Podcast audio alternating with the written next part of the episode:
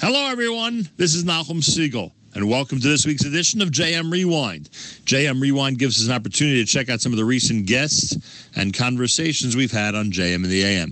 The CEO of the Jewish National Fund, Russell Robinson, was with us recently. He and Naftali Aklum were on to discuss a very important Sefer Torah initiative. That conversation is next on JM Rewind on the Nachum Segal Network. Wednesday morning, it's Chol HaMoed here at JM and the AM. Two very special guests with us live via telephone on this Wednesday Chol HaMoed morning.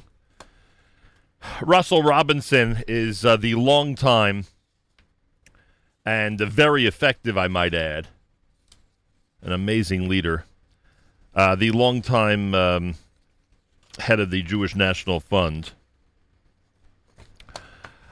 who, by the way, I have to give him credit. I don't know if he did this because he remembered my insistence 8 years ago when we founded the Nachum Segal Network. Some of you may recall, 8 years ago when we founded the Nachum Segal Network, I said that there's no way I could have the official opening of the network without a tree being planted by JNF in honor of the network. And in fact, the certificate hangs on our wall right here in our main studio in New York City. And then when we had heard that the topic of this morning's conversation is going to be Torahs, literally, Sifrei Torah. We're coming up to Simchas Torah, everybody, this coming Shabbos in Israel, this coming Sunday outside of Israel. JNF is involved in a Torah project, a multiple Torah project. And sure enough, this week, I got a certificate from the Jewish National Fund and their Be Inscribed program with a specific pasuk, a specific verse from Bamidbar, on the certificate, and it says this text has been inscribed in a Torah atop Masada and is now a sacred part of history. And the verse has been inscribed in honor of Nachum Segal in a Torah which we'll go into detail about this Torah in a minute. With gratitude, Russell F. Robinson. Russell Robinson, a pleasure. Happy, healthy, and sweet New Year, and a pleasure to welcome you back to JM and the AM. Nachum, thank you very much. Happy and sweet, healthy New Year to you and your listeners. Really, it's a treat. And now the tree is important because the tree not only symbolizes something that was planted in Israel in your honor, and it grows, but it grows the way that your radio station is growing. It spreads its wings. It gives out comfort, and it gives out that information of fall or winter, and that is what you do. And now with the Be Inscribed, we'll talk about it. You get the continuation of Jewish life 2,000 years ago that people thought was over. Appreciate that very much, and having people like you recognize what we do here is much appreciated. And we'll talk more about the Torah project in a moment. I do want to mention that we have another special guest with us live via telephone, and both you and he will explain why his presence this morning is so important. His name is Naftali Aklum. Naftali was born in Ethiopia in 1979, was among the first group of Jews to make Aliyah via the Sudan. He works as an advocate for Ethiopian Israelis, striving to raise awareness about Jewish Ethiopian history and to strengthen Ethiopian Israeli identity. He strongly believes that through education and self-confidence, the Ethiopian community throughout Israel will flourish. Naftali discusses Ethiopian Jewish history, culture, and the unique challenges faced by the Ethiopian Jewish community living in Israel. And the Netflix presentation, The Red Sea Diving Resort, is based on the true story of his brother Ferede, who championed Ethiopian migration to Israel. And I know a lot of people in this audience saw that movie, and it is his brother on whom the story is based. Naftali, a pleasure to welcome you to JM and the AM. Thank you so much, Nachum. Moadim lesimcha to all the listeners. Moadim lesimcha, chagim uzmanim lesason. So we have Russell Robinson, Chief Executive Officer, leader of the JNF. We have Naftali with us live via telephone. And Russell, if you don't mind, I have to start with one question for Naftali. Naftali, I had the privilege of having a member of the Ethiopian Jewish community at my Shabbos table a little while back, before COVID. I've told this story before on the air. And he was an exchange student from Addis Ababa. He was actually in school here and was describing to us how desperately his family is trying to leave Ethiopia and get to Israel. I don't think till this point that has happened yet. But I said to him, what are you thinking as you sit here among American Jews, having described to us what a typical meal is for you in Addis Ababa, and trust me, it's not too extensive, as you, I'm sure, are familiar. What are your feelings as you're going through this incredible Shabbat meal with this unbelievable menu and all this luxury? What are your thoughts being in a situation like this? And he said to me, I have one thought, and that is I look around and say, how is it possible that every single person here can live in Israel and they have chosen not to? Naftali, what is your reaction to that story? Well, I would want all the Jews to come and live here in Israel with us, but everyone have a mission. The Jews in America have a mission to be there and to protect the state of Israel and to help the country from America. And we are here, need to do what we have to do here. So I guess everyone has their own mission. And about the Jews that still in Ethiopia, I really hope that they will come as soon as possible. I can tell you now that with the new Minister of Immigration, Pnina Tamano-Shata, there is a big chance that in the next year, all of them will come to Israel and will make Aliyah. A really nice, polite answer. I'm going to be a little bit tougher on my community here and be a little bit stronger about the need to get to Israel as soon as possible. But your diplomatic response is much appreciated, and the fact that you've given us somewhat of a pass is certainly appreciated. Russell, how is it that JNF, it seems, at least from my vantage point, always forms really solid relationships with immigrant groups to Israel, whether it be the former Soviet Union, Ethiopia, and we'll talk more about the relationship in a moment. How is it that this always seems to develop, that as people from countries around the world gravitate toward Israel and are in tremendous need, the transition to Israel creates tremendous needs in specific communities. How is it that the JNF always seems to be there for them?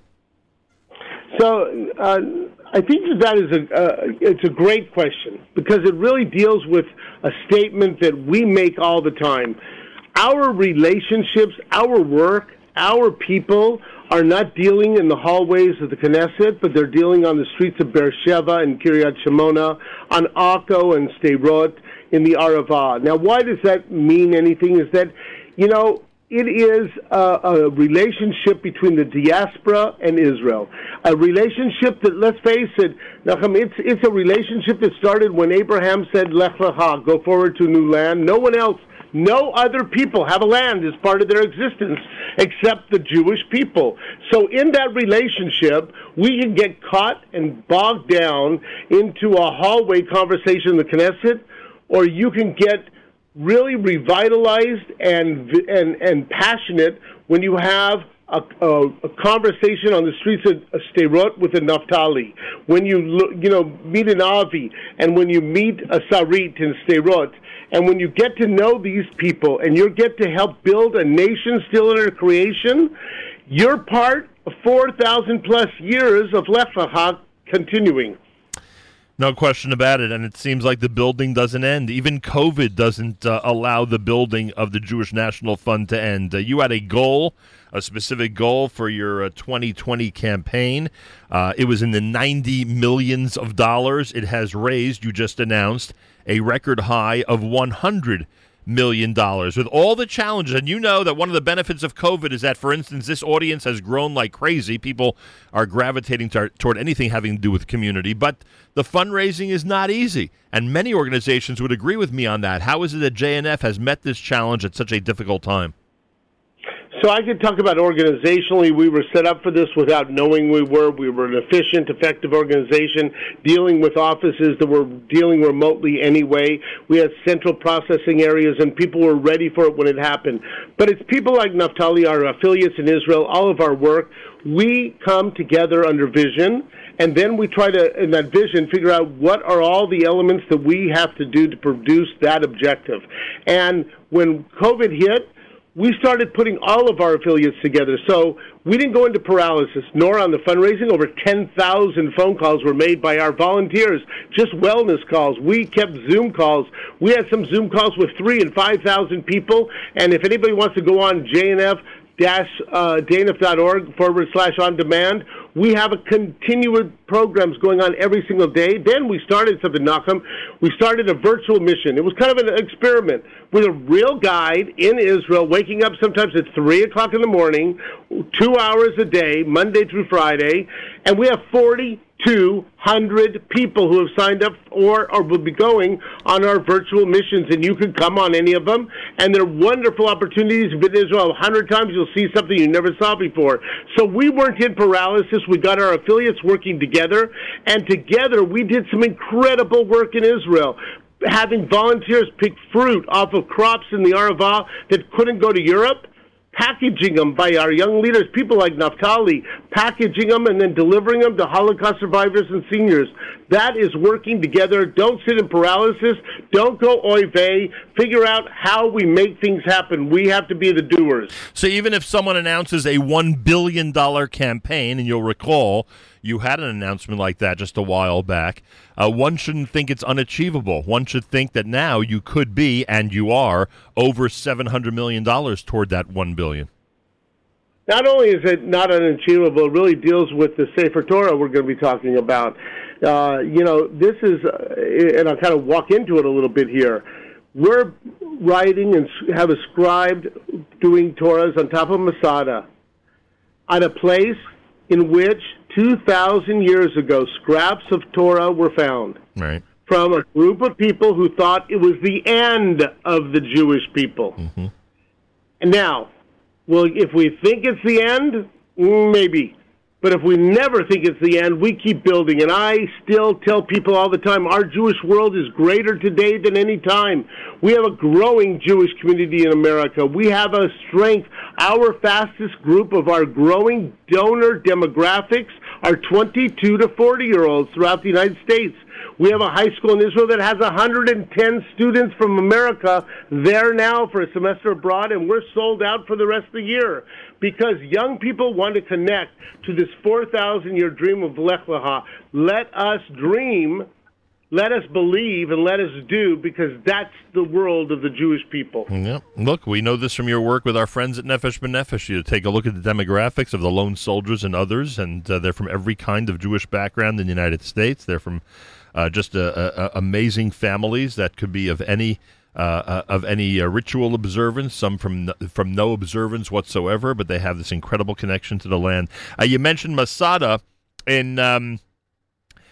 Masada is Israel's second most visited tourist destination, over 1 million people annually. In 2004, the room attached to the synagogue that houses the Sefer Torahs was completely restored. Known as the Geniza, a Torah was placed in the Ark of the Geniza, making the profound statement that we are backed. The Geniza was reconditioned in 2008 to comfortably house a scribe behind the glass wall, affording all visitors to Masada the opportunity to view him at work. Today, the scribe is creating new Torahs for JNF and the Be Inscribed project in the exact same spot used thousands of years ago. Everybody is invited to participate in the Be Inscribed program. It's literally jnf.org/beinscribed, jnf.org beinscribed, and you have an opportunity to purchase a verse, a letter, a word, whatever it is you'd like, and be part of this project and be part of a 2,000-year history atop of Masada. Naftali, is your celebration any different than other Simchat Torah celebrations that we would be used to?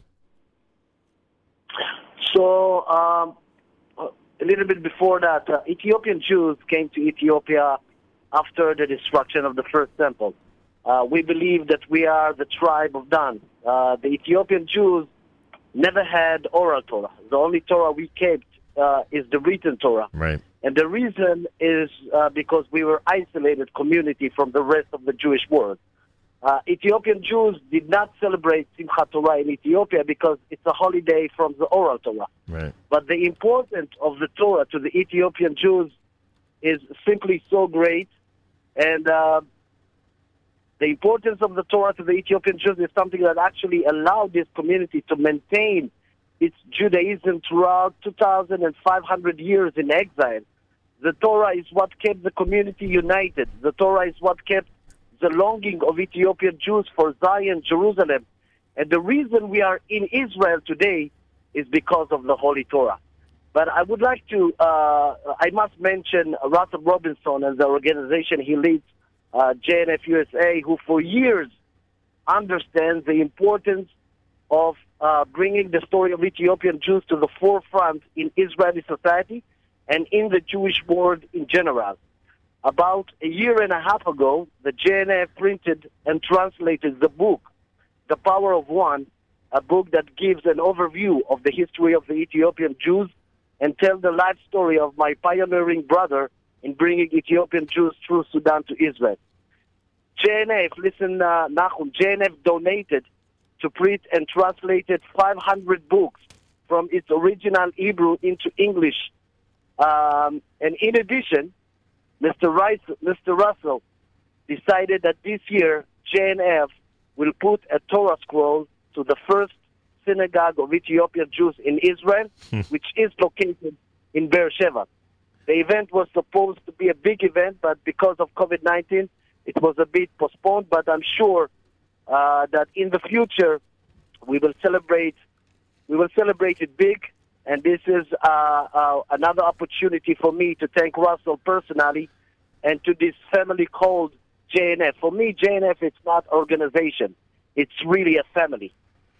I understand that, and Russell, I guess this was a need of the Ethiopian community that you again responded to. So this is a great story. I think that.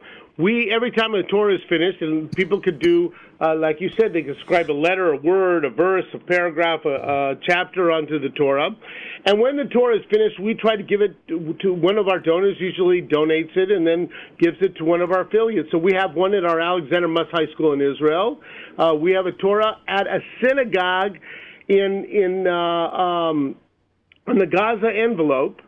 Okay, in a synagogue that never was there, literally is there today. It's 5 yards away from the wall, and here is an active synagogue saying to our enemies, "We are here." It really tells the story of wow, that Torah is more than just the Torah. It's a symbol. We are here. 2,000 years ago, you thought we're gone. We're here.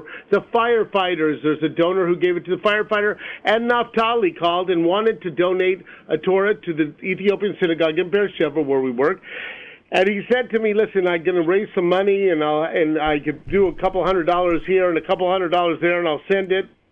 And immediately, one of our donors heard that they wanted the synagogue and said, "You know what?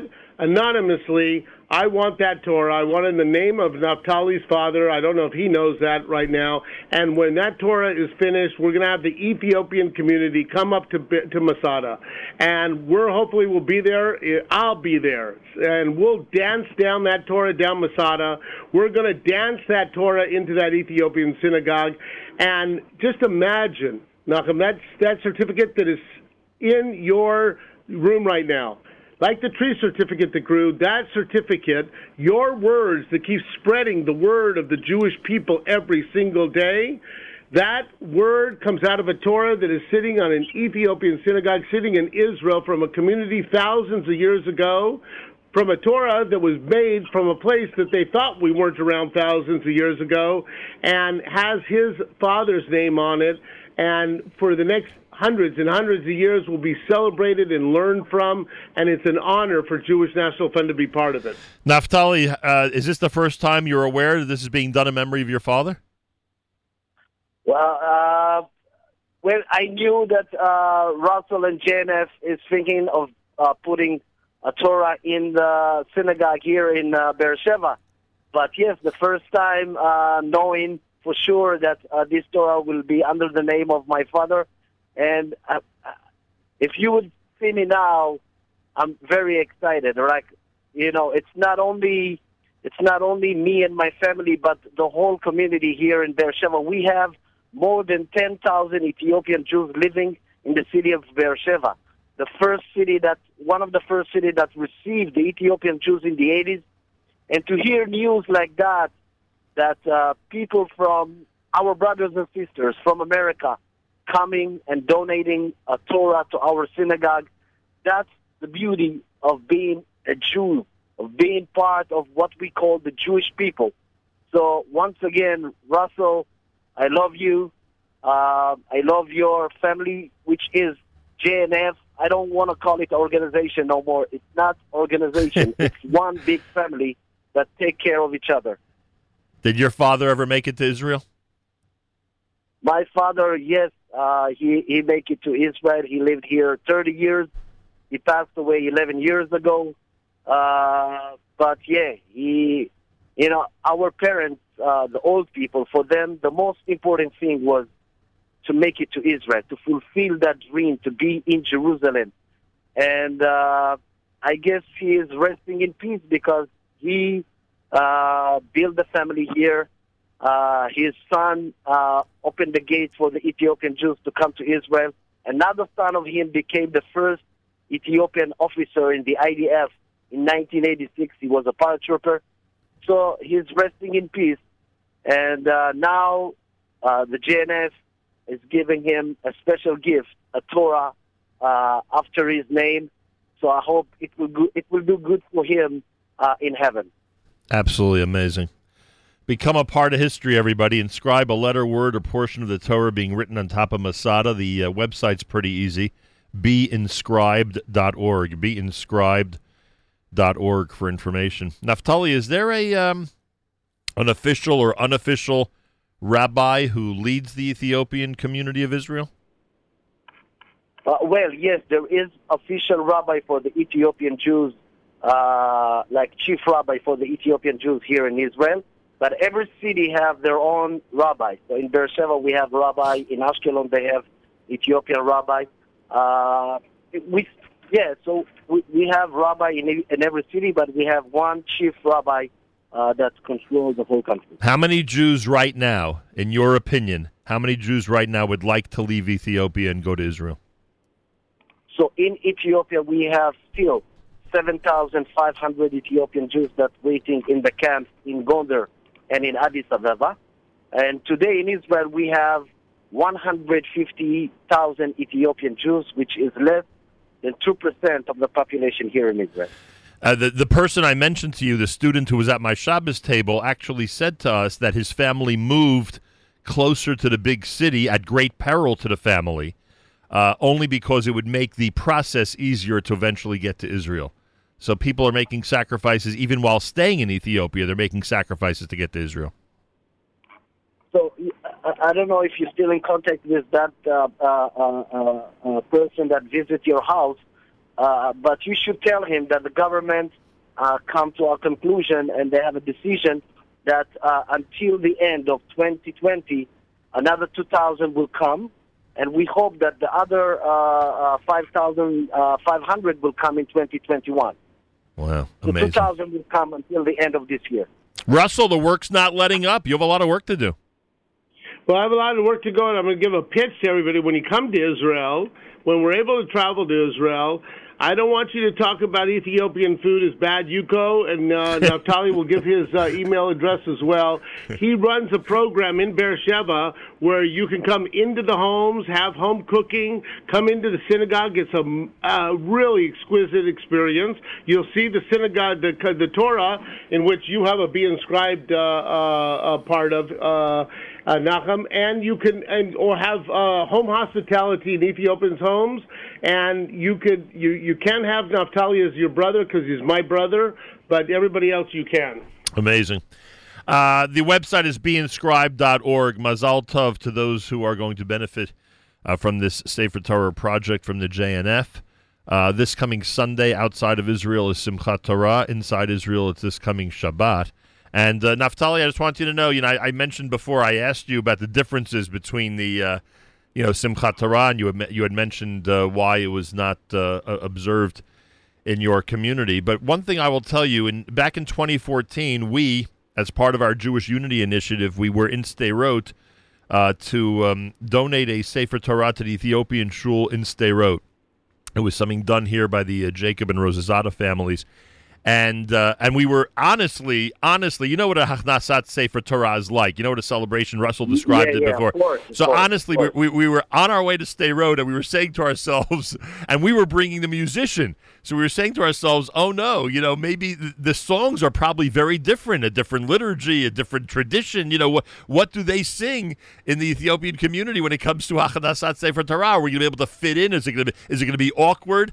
And sure enough, the celebration started, and the community sang the exact same songs that we sing when we are celebrating a Hachnasat Sefer Torah. I thought that was significant because the more we learn how different we are, the more we learn how, Baruch Hashem, how much more we have in common. And I think that's a really important thing, especially now during this holiday of Sukkot, as we talk about the coming together of all the Arba minim and what they symbolize. I think it's really important to remember that everybody we discussed in this conversation, in fact, are our brothers and sisters.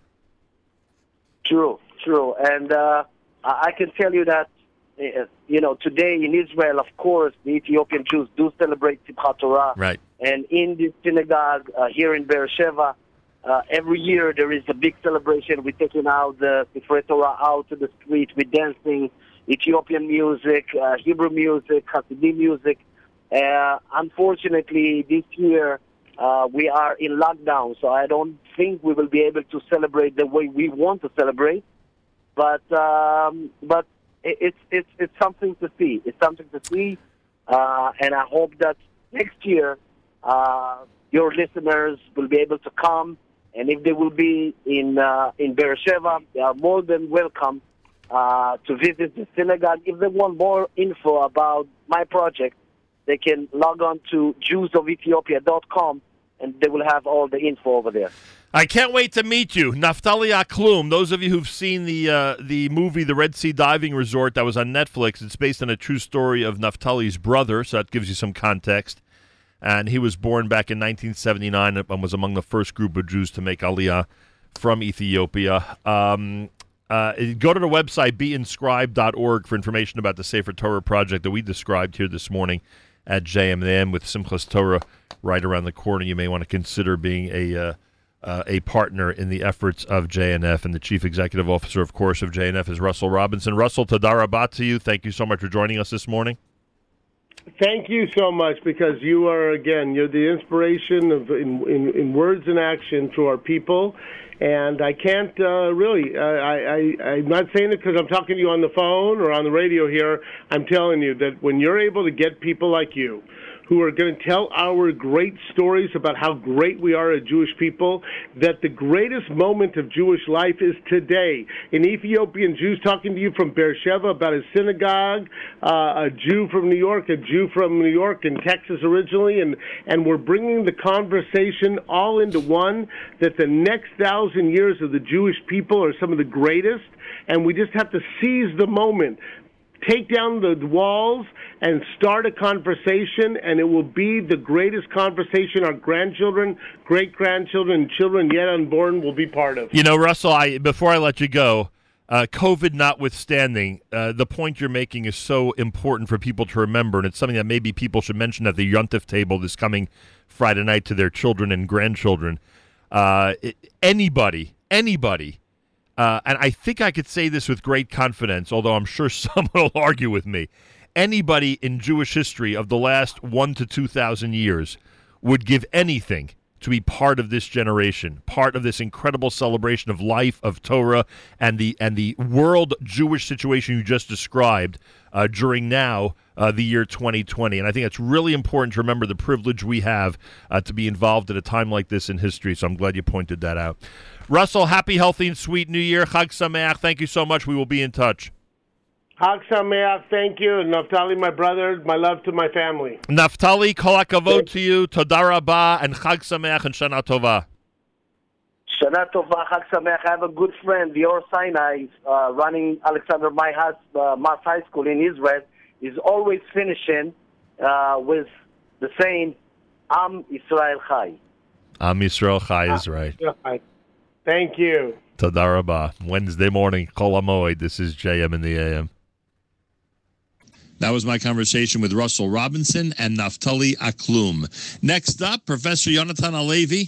He is the president of the Shaare Zedek Medical Center in Jerusalem. We had a chance to catch up and discuss what's happening regarding coronavirus in Israel and the world. That conversation next on JM Rewind on the Nachum Segal Network. Well, I was right. Professor Halevi was dealing with the situation, but now, Baruch Hashem, he has time for us. Professor Yonatan Halevi, Israeli public health care expert, a physician, served as Director General of Jerusalem Shaare Zedek Medical Center until 2019, and now is the president of Shaare Zedek Medical Center, one of our favorite guests here at JM in the AM. Professor Halevi, Shana Tova, Gemar Tov, and welcome back to JM in the AM. Thank you, and Shana Tova and Gemar Tov Nachum. Great to speak with you. Before we talk about the hospitals, and obviously we're very concerned about our brothers and sisters in Israel, obviously you know that, but let's just talk more generally about what's going on from your vantage point and from your neighbors' and friends' vantage point regarding the lockdown. We're told that the lockdown in Israel is essentially going to go until Shmini Atzeret Simchat Torah, which is October the 10th. Is that in fact what's happening? Is everyone basically in place now through the entire holiday? Well, yes, the lockdown is definitely in effect. I must say that when I compare it to the lockdown during the first wave of COVID-19, you see many more cars in the streets and many more working places that are open. But basically, It's a lockdown. There are roadblocks by the police and heavy fines if you have no good excuse to be in the street. And what's more, Bibi Netanyahu announced yesterday that he doesn't think it's going to last only until Motzai Simchat Torah, but probably at least a month from now. So the situation in Israel is really not... I'm basically an optimistic in nature, and I never got such a slap in my face to my optimism, because I did not predict that the second wave will surpass the first wave, and you will probably ask me in a few minutes about the situation in the hospital, and it's accordingly. So just to sum it up, yes, there is a lockdown. It is not felt so much in the streets, but schools are closed, and... people are less in the streets, although working places are functioning. Professor Yonatan Halevi with us. Were you able to be in the Beit HaKnesset on Yom Kippurim, and will you be able to be in one on Sukkot? Well, I'm reading Kohelet in this Sukkot, in Chobevei Zion in Jerusalem, but in an outdoor shul. As far as Rosh Hashanah goes, maybe you will be surprised, but I spent a week in your country, in the U.S., wow. Before Rosh Hashanah, of course, representing the hospital. It was a fundraising trip. We have a few donors that COVID-19 led them to reassess their priorities, and they elevated Shaare Zedek in their priorities. Wow. We told you subjectivity, I believe that they justifiably so. And I came back Erev Rosh Hashanah, so I went into isolation or quarantine. Right. Understood. Wow. Unbelievable. Kol HaKavod to both you and those who are making Shaare Zedek a priority. When we spoke with you, obviously, in previous conversations during COVID-19. We also spoke with one of the nurses in Shaare Zedek Medical Center's COVID-19 unit at that time. And remember, Israel was in a relatively better situation than most of the free world during the initial stages of COVID-19. Yet, the hospital did face a pretty big challenge. The nurse did describe to us that, the unit was full and always active and ambulances showing up, etc. What is the condition now in the hospital? We know the numbers in Israel, that they're unfortunately so high, but is that emergency situation and full situation being felt in a hospital like Shaare Zedek? Well, I will not call it an emergency situation, because as opposed to the first wave, we go on with our outpatient clinics, with all the ambulatory activity, with all the non-urgent surgery. So the hospital is full with non-COVID-19 patients. But the situation with the COVID-19 patients is quite worrisome, I would say. We have this morning 71. If you remember, at the peak of the first wave, Erev Pesach, we had 120. Right. So we have 71, but we are opening, these hours, we are opening a third COVID-19 department in order to increase our capacity to 120, because the numbers are increasing.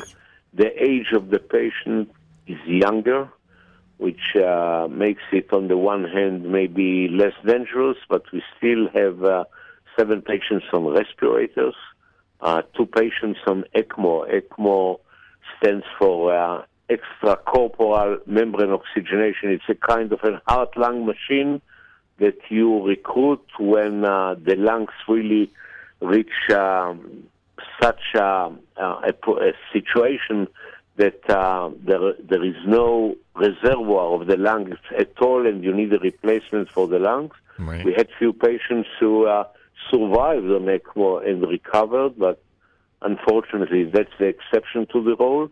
So we see more severe patients at a younger age. The explanation for the younger age is that we learned during the first wave to defend very effectively our very elderly.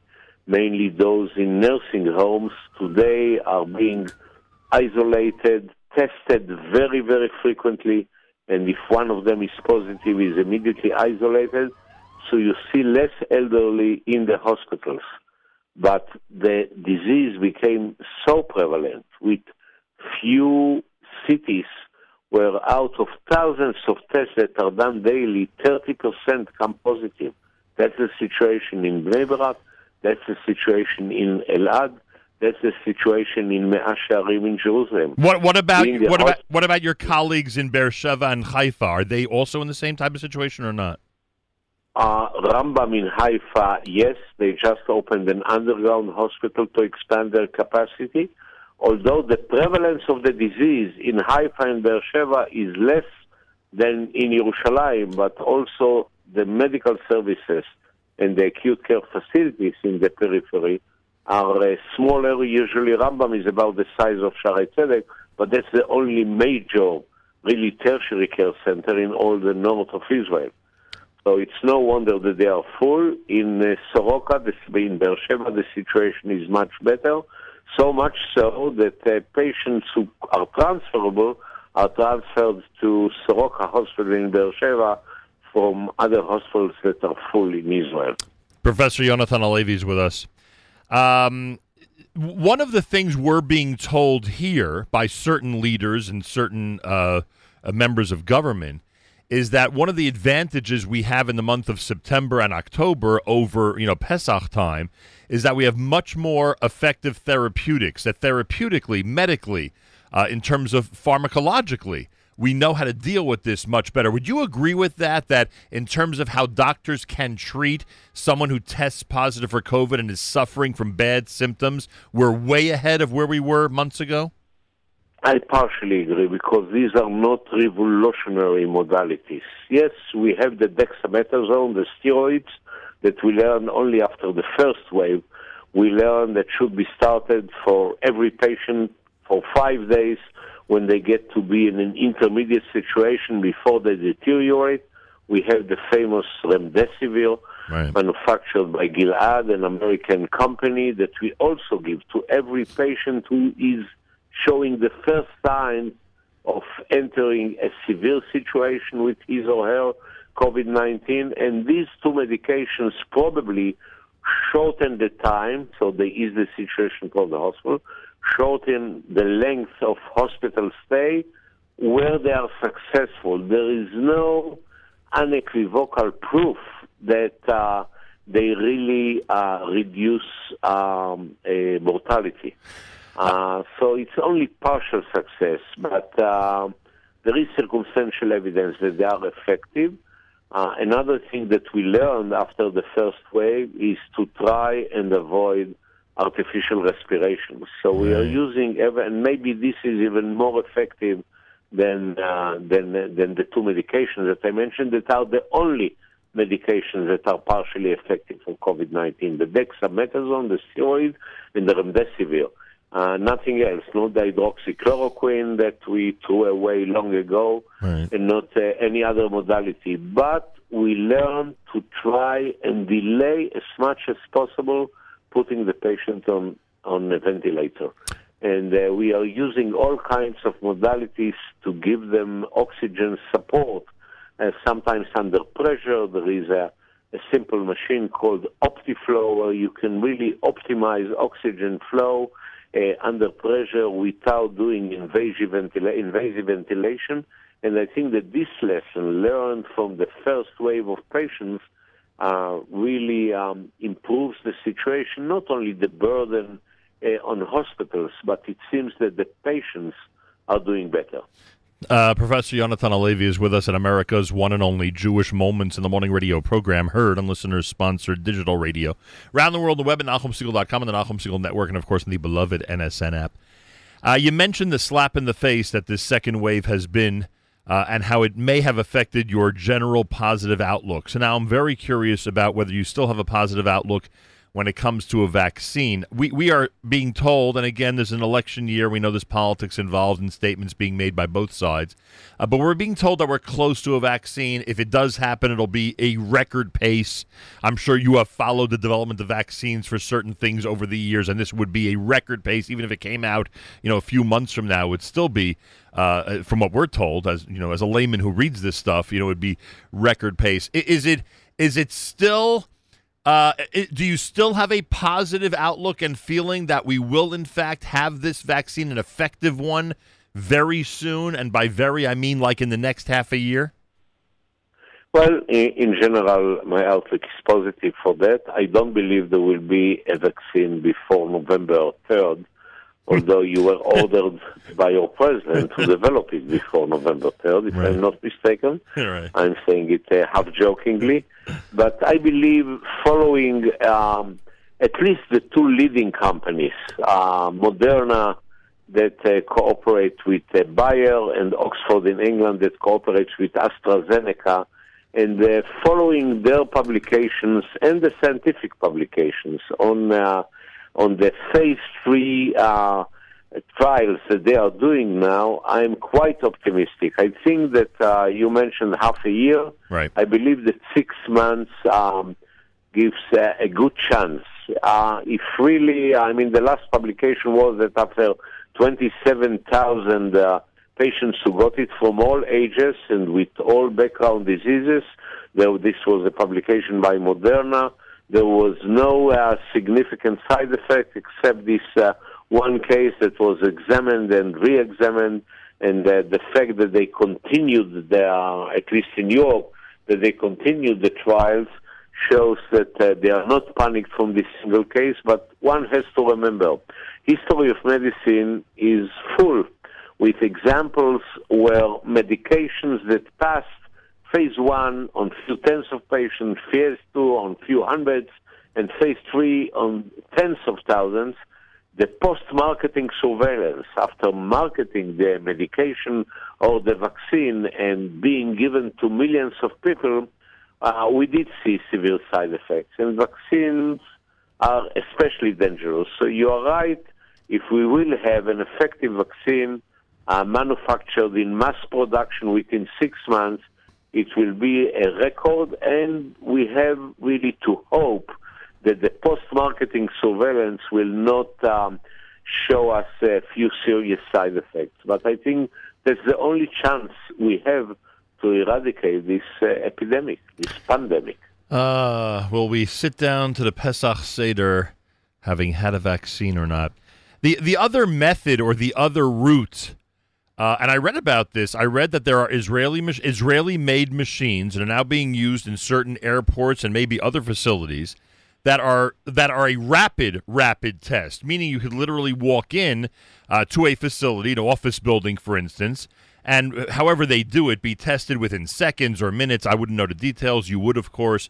And I think it's already being used in certain European airports. Is that possibly the direction we're going in?